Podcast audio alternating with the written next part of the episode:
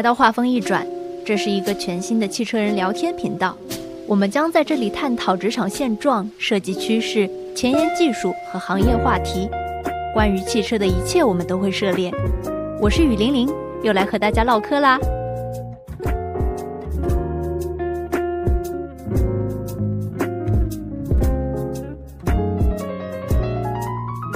那本期节目呢，想跟大家来聊聊关于汽车设计的话题。之前我们在某书上分享了关于 Z 时代汽车内饰偏好洞察的报告，意外被全网求原文。那这不就抓来了我们的 design 团队的设计大大们，为大家来分享关于 Z 时代或者是零零后喜欢的汽车设计。欢迎二位。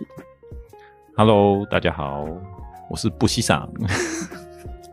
Hello，大家好，我是 Win。好，欢迎布西桑和 Win 哈。那在聊这个报告之前呢，想先来好奇一下，关于设计师是怎么选车的？二位在体验车或者说是选车的过程当中，有没有比较在意的设计或者是体验细节嘞？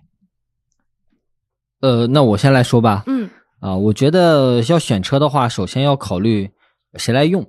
啊，这个可能是我先考虑的。年轻的时候。我买车的时候，我主要是考虑的是自己的驾驶体验；成家了以后呢，我主要是考虑的是这个经济适用性；然后有了贝贝以后，主要是考虑的是小孩啊，小孩的这个乘坐。所以我觉得选车的时候，对我来说，更多的是会考虑不同的使用场景和谁来坐。家里有老人有小孩的状态下，我更多的会考虑的是老人的驾坐体验，方不方便上车。另外一个就是孩子。下车的时候，这块我会非常的注意，比如说孩子下车的时候方不方便把小孩抱下来，因为有的呃你也知道，有的地下停车场它是比较窄的，所以我在我抱小孩下来的时候，门如果开的不够大，我是没有办法把小孩抱下来的。再一个就是，比如说我会放一些童车、婴儿车这些设备，那么我会考虑整个车的一个储物空间，所以我觉得我会考虑很多这样的，就是谁来用这个车。到这个年龄，可能我们对于车的使用就是一个司机的一个状态，所以主要是看其他人啊。实用性非常强，那不西桑呢？我完全同意这个 Win 的讲法。其实，呃，身为设计师，我们可能更强调这个场景使用的呃目的在哪里。当然，除了造型是一个基本需求之外，更多的呃在车上的各种体验。啊，是不是能够满足我们的各种需求，然后带给用户或者是乘客更多的便利性？那这些其实都是呃我们在选择理想产品的时候一个很重要的考量。那满足场景需求是主要会看汽车内饰啊，还是座椅，或者说是其他的一些配套的配置呢？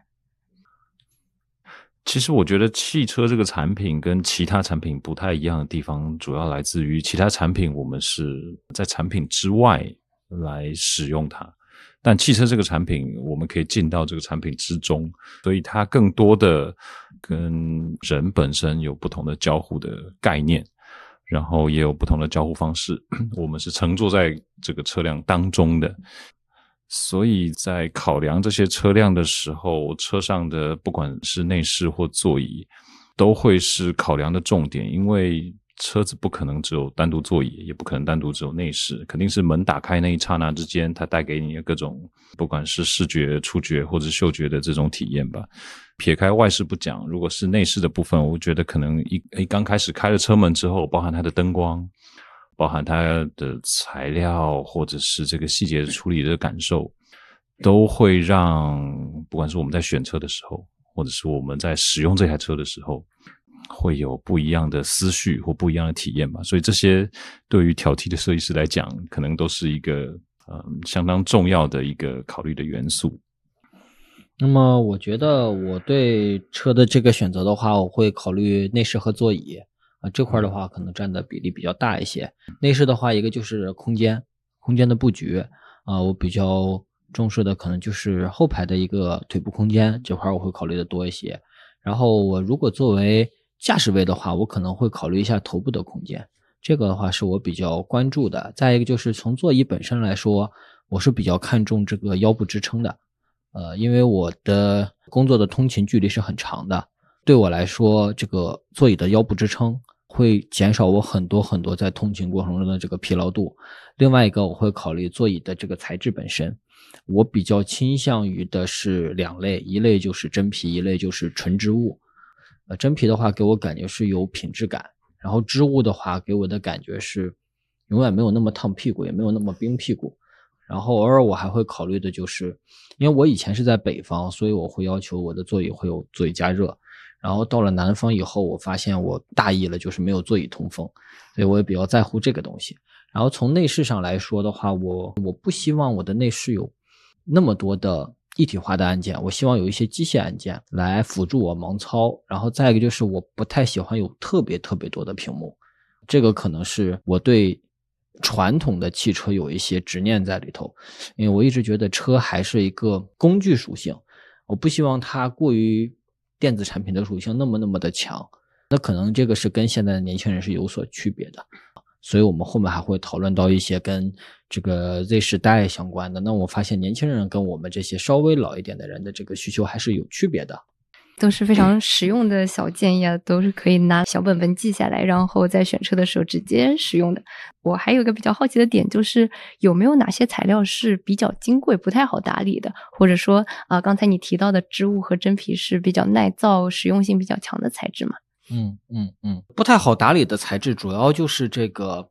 比较光滑的材质是第一手的，比如说这种镜面感的，呃，我们常规的，比如说屏幕上的这种指纹，还有车内的这些钢琴烤漆、钢琴黑的这些地方比较耐指纹，还有一些电镀件呀，甚至一些高档车会去用一些水晶或者是这种镜面的一些不锈钢啊或者金属的这些面，这些都是非常非常不易打理的。再一个就是。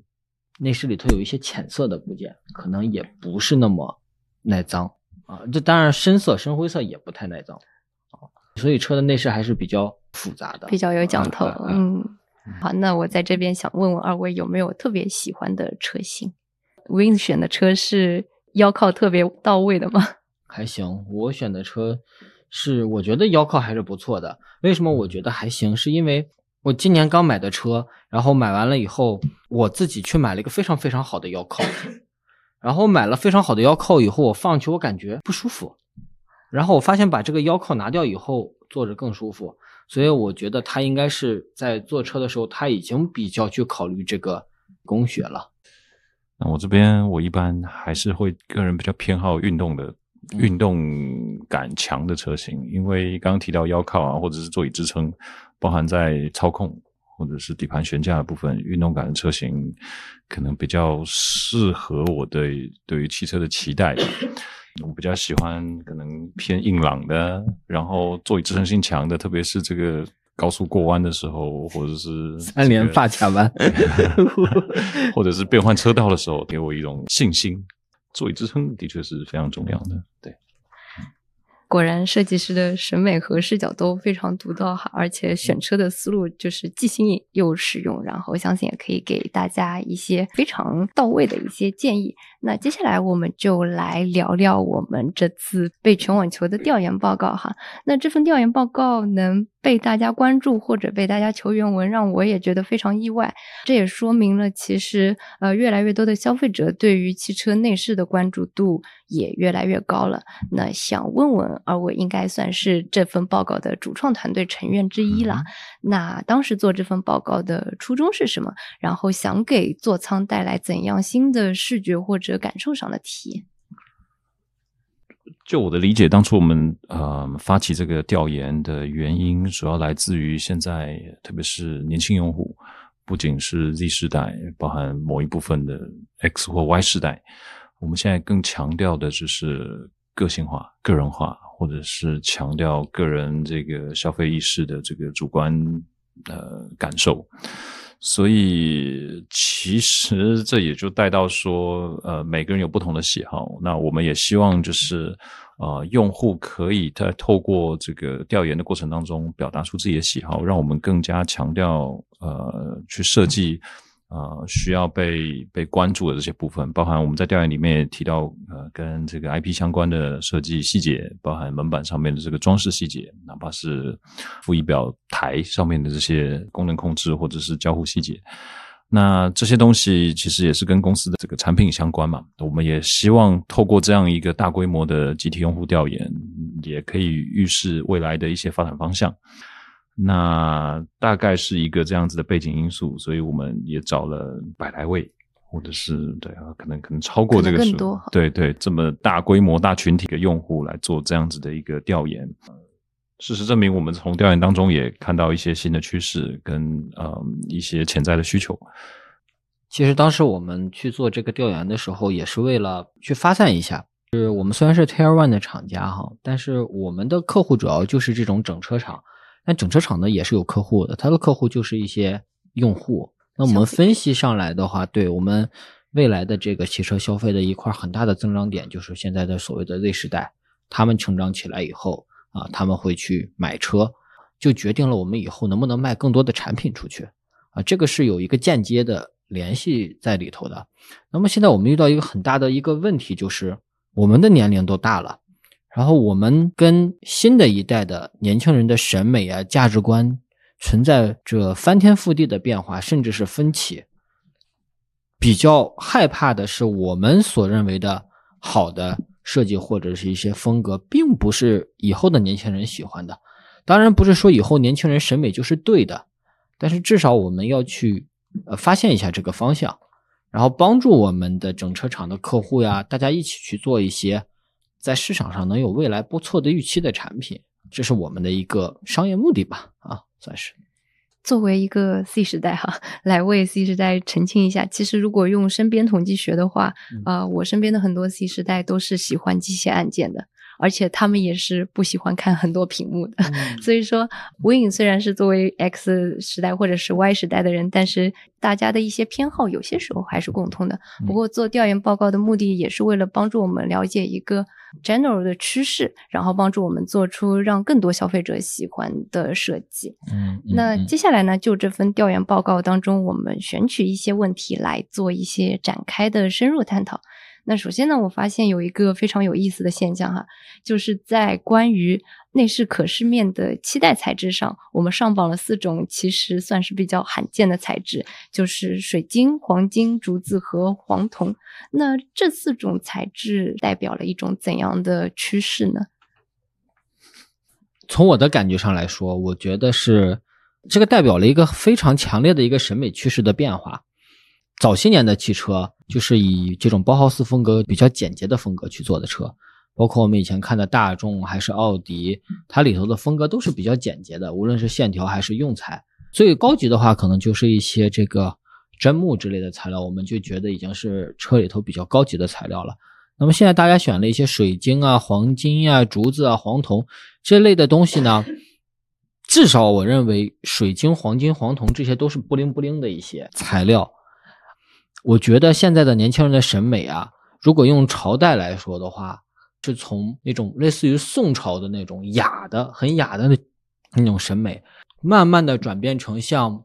唐朝那种繁盛繁美的这种感觉，华丽。他们在往这方面去走。那么我们目前看到现在的车也是往这个方向去走的。呃，水晶的应用确实越来越多了，灯光的应用确实越来越多了，跟以前的车确实是不太一样了。啊，年轻人。在审美上是有一个明显的变化的，尤其是跟前几年变化非常非常的大啊。那这里证明了什么呢？可能证明的是一个很复杂的社会现象在影响我们现在呃年轻人的状态。那么我以前也做了一些这方面的思考，我觉得应该是在我们的年轻的群体结合社会来说，会有一些大的价值观的变化。可能关于这个议题，我想的没有那么这么深层，但是呃，我的确感觉到，可能面对于未来这批年轻的用户，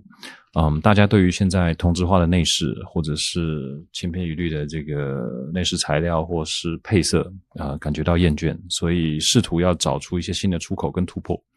才会有水晶、黄金、竹子或者是黄铜这样子的这个非常意外的四种材料出现。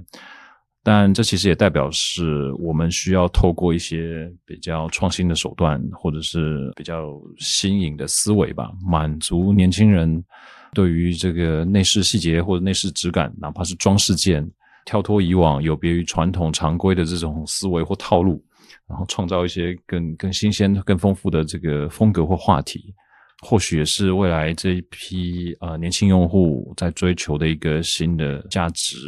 转变，或者是新的这个这个产品差异化的一个突破口吧。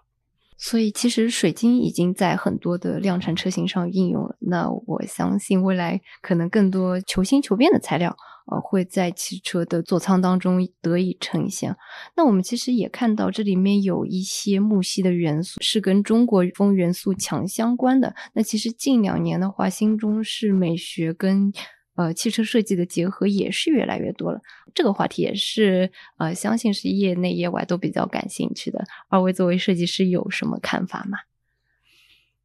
这个来说，其实是一个好的现象了。就是我们现在年轻人对自己传统的文化认知越来越高了。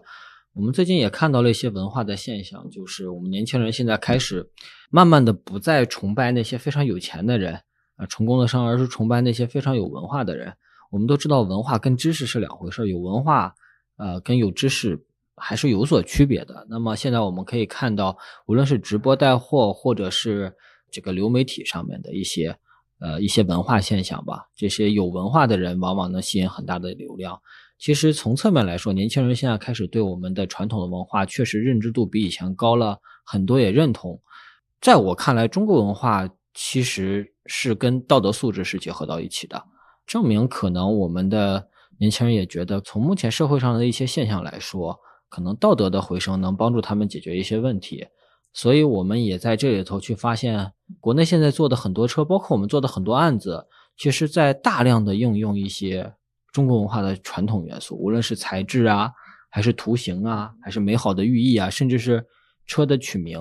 都是跟中国元素呃相关的。我之前也看到了一个数据，就是现在年轻人选车呀，他们在品牌的考虑上，除了考虑豪华品牌以外，第二考虑的就是中国的传统品牌，其次才是合资品牌，啊，这个的变化确实是跟以前是有很大的区别了。其实国潮风的崛起对设计师来讲，或者是对用户来讲，都是一件好事情啊。一部分是嗯，让设计师本身更深层的去去看待我们周边的环境，或者是我们所处的这个文化底蕴的氛围。其实，在这样子的这个文化的。这个氛围底下，我们所以是在在做设计的时候，就可以有一些不同的突破，嗯，因为这些突破可能也会造成不同的这个产品属性出现，或者是这个用户体验出现。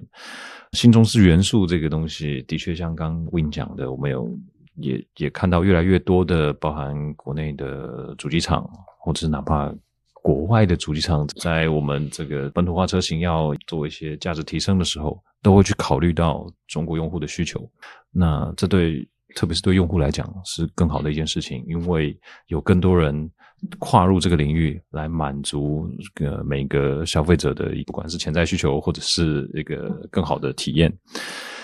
总的来说，呃，国风崛起跟我们这个汽车内饰。或者汽车设计上面来说，这是一个好的发展，也是一个正向的发展，也代表年轻人对于自己的文化更有自信。对，这是相当好的一个突破。对。那我有点好奇，二位在近期做项目的时候，有没有把中国风元素玩到一些设计里面去？对严峰来讲，毕竟呃我们不是一家车厂，但是我们每年都会针对呃我们公司里面的所有创新技术、创新材料或者是创新的这个趋势，把它统整起来。变成一个对外展示的一个展车。那我们在最新的 XM 概念车上面啊，我们大量的运用了这个，不管是色彩的材料上面，我们有一个呃东方幻境的一个色彩设计的主题。然后在内饰的部分，在外饰的部分，我们也大量的加入了这个中国风的元素。那希望透过这样子的努力跟设计，那更能够拉近跟年轻用户的这个距离。那产生共鸣啊！我们也在几次的这个对外发布会，包含路演上面，也证实了大家现在对于这国潮风，或者是对于中国文化底蕴的这样子的设计手法，具有个相当浓厚的这个兴趣。那我们未来在这个产品开发，或者是在我们的概念生成的时候，我们也会逐步的把国潮风的这个文化底蕴，把百分比逐步的再往上提拉。那希望。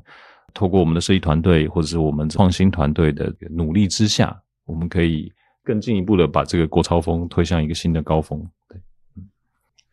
好，那我们刚才聊的是关于材质的一些探讨，那接下来呢，我们就来深入探讨一下呃调研报告中显示的一些设计风格。啊，我们在做这份报告的时候呢，把设计风格或者说是把膜片做了一下分类，分成了六类。呃，可以给大家简单的来介绍一下这六类风格所代表的设计趋势吗？啊，我们把图案分成了六个大类啊，其实这六个大类是比较笼统的，你可以理解为我们是把我们大量的图案的这个库进行了一个简单的梳理。以科技未来为例的话，它的很多纹理其实就是一些几何类的这种科技本，然后我们有的时候也会考虑去叠加一些呃工艺或者效果，比如说透光。比如说这个光学纹这一类的这些技术，我们会把它进行一个叠加。那么我们主要是为了体现一些科技感的一些效果。文化传承呢，就是刚刚才跟这个指的这个中文文化有关系。呃，其实我们这文化传承可以理解为就是基于中国文化的一个个元素的收集。比如说我们中国有很多很好的文化，或者是很多美好寓意的图形，我们的盔甲，我们的建筑。啊，我们的器皿，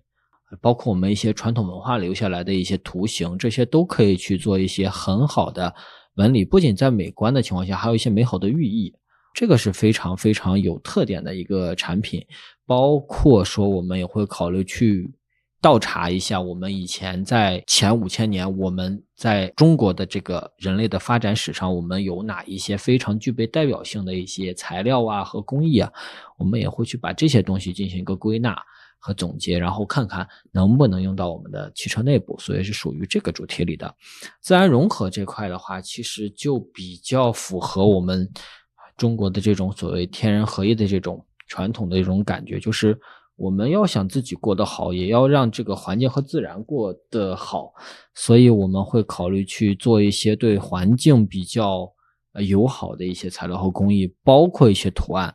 这里头可能就会考虑到，就是我们有很多的材料其实是非常环保的，但是我们是很难让别人看出来它环保的。那么，我们也希望把我们这种环保的价值观通过视觉体现出来。所以我们会考虑去做一些让人感觉出来，它这个材料似乎看起来是比较环保的一些视觉概念。所以我们把它放到了自然融合的这个主题作为其中之一，因为后面还有一个主题也是往这个方向去偏的。然后还有就是跨维美学，跨维美学这个风格的话，其实是一个比较笼统的风格。我们把一些具备立体感的纹理，啊，还有一些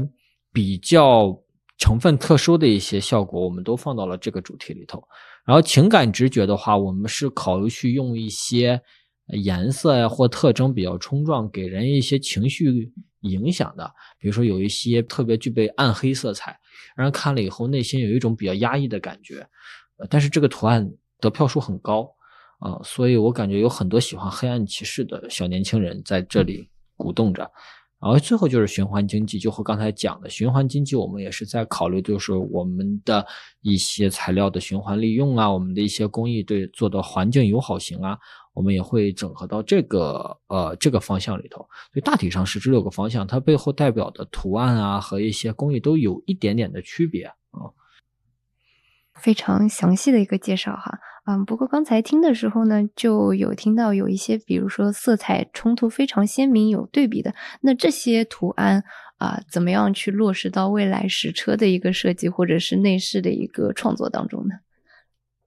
其实这些图案，我觉得更多的就是呃，我们可以当做是一个 inspirations，就是未来可以可能基于这个图案，我们会有一些优化或演绎，它会从大胆的可能演绎到稍微。大众可以接受的部分，或者是可以再有一些不同方向的微调，但我看具体还是要匹配每一台车的设计啊，就每一台的设计主题会不太一样。我们也会针对这个六大类归结出来的这个呃喜好度比较好的这些呃现在的模片图形，嗯，还会再做一些调整。所以我觉得应用层面上，嗯，我们应该都可以用得上，只是在透过一些小小的这个编修或者调整。我们把它用在更合适的地方。好，那其实听完二位的解读，这比报告的原文要来的有意思的多。那相信也可以解答一部分网友对于我们这份报告的好奇。那接下来呢，想再聊聊关于我们智能座舱的话题，因为二位其实刚从 CMF 颁奖礼上回来，然后我们的智能座舱呢，在再之前一点也获得了林轩奖，所以今年其实有拿到两个奖项。之前布西桑也有提过，我们今年的展车就是跟国潮风的设计主题概念有关的啊，能不能给大家来简单的说说我们的智能座舱项目以及我们做智能座舱的理念？因为可能很多听众对于这块还是不够了解的。好的，那我们话题再回到严峰的 XIM 的系列展车。嗯，严峰的这个 XM 系列展车，其实我们为什么叫 XIM？其实主要来自于我们企业的这个文化理念，就是我们想要提供更好的下层感受。所以 XIM 它的全文是 Experience in Motion，就是我们强调在移动的过程当中啊，满足的用户更好的、更舒适的乘坐的这个感受。呃，我们这次 X M 二三 S，或者是哪怕在之前的 X M 二三啊，一直就是秉持着这样子的一个中心思想出发，我们不断思考各种的场景，包含刚刚我们一刚开始也在提到设计师怎么去选择一个好的车型，或者是选择一个理想的这个汽车。我们在思考这个概念车的时候，也是站在同样的角度跟思维出发，我们希望透过不同的场景包装。集成了我们现在的严峰的创新产品或技术，然后透过一个创新的设计手法，或者是一个比较中国文化风的这个设计主题，把我们的这个严峰目前最新最好的产品都集成在上面。那二三 S 上面，我们这次呃 CMF 获奖的这个主题主要就是朝烟夕蓝。那朝烟夕蓝这个其实就是我们在传统文化当中，呃，可能当初设计师讲这是宋词当中的一段话，预示着一天的四个时辰，就是从日出然后到日落，然后当中可能会有看到夕阳。那我们透过不同时辰的这个环境带来的美感，把它转换到车上的这个材料颜色。或者是这个细节处理，包含灯光，在这个呃交互的界面上面，也透过了这个四个时辰当中不同的主题色彩，然后把这个界面做了一些优化跟跟改良。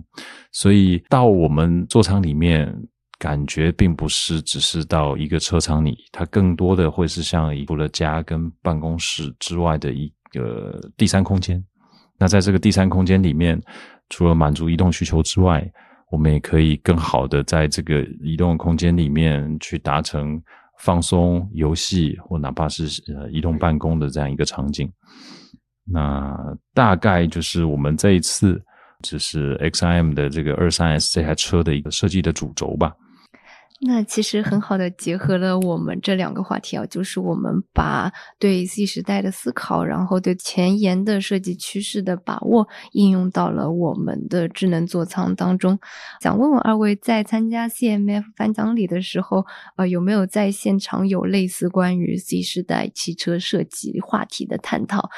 那当场有没有获取到什么灵感，或者是啊，在一些获奖的量产车型上面有没有学习到一些值得借鉴的设计点呢？其实，在现场感觉 CMF 这一次的一个活动，在材料部分、色彩部分，它已经是基本需求了。怎么更好的营造嗯整个环境的氛围，包含灯光的使用，包含色彩给用户情感上面的这个烘托。都是这个奖项在强调的部分啊，就是色彩不只是色彩，它更多的是跟心理层面的这个感受集成在一起。那所以获得这项奖项之后，反思我们未来的设计，或者是我们现在正在做的这个设计工作的时候，也会发现我们其实还有蛮多地方可以去补足的。其实，在当下我们看到了蛮多新的材质应用，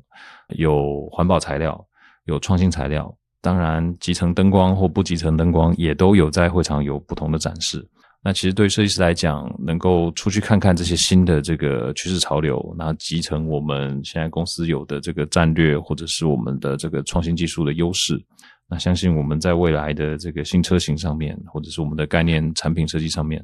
然后我们可以推出更多更具有吸引力的这个想法，或者是产品给到我们的主机厂客户端，或者给我们最终的这个终端用户，都可以有更好的这个产品出现。我们在现场的话，其实发现 Z 时代的车其实是比较分裂的。呃，一方面呢，大家希望它是一具备科技感的一个产品；一方面呢，大家又希望它能有一些地方回归到以前的一些效果，比如说我们刚才说的机械按键啊。然后另外一方面呢，大家又希望汽车可以作为一个呃更加环保、更加持续的一个产品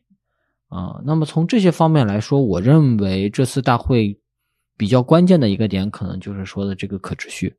啊。就是发现，从整个的社会价值观来看的话，包括从整个设计风向导向来看的话，大家慢慢的开始去诉求一种这个环保和可持续，尤其是在汽车里头，因为汽车是一个工业产品，我们现在用到的这个汽车内的材料，大多数其实都石化材料，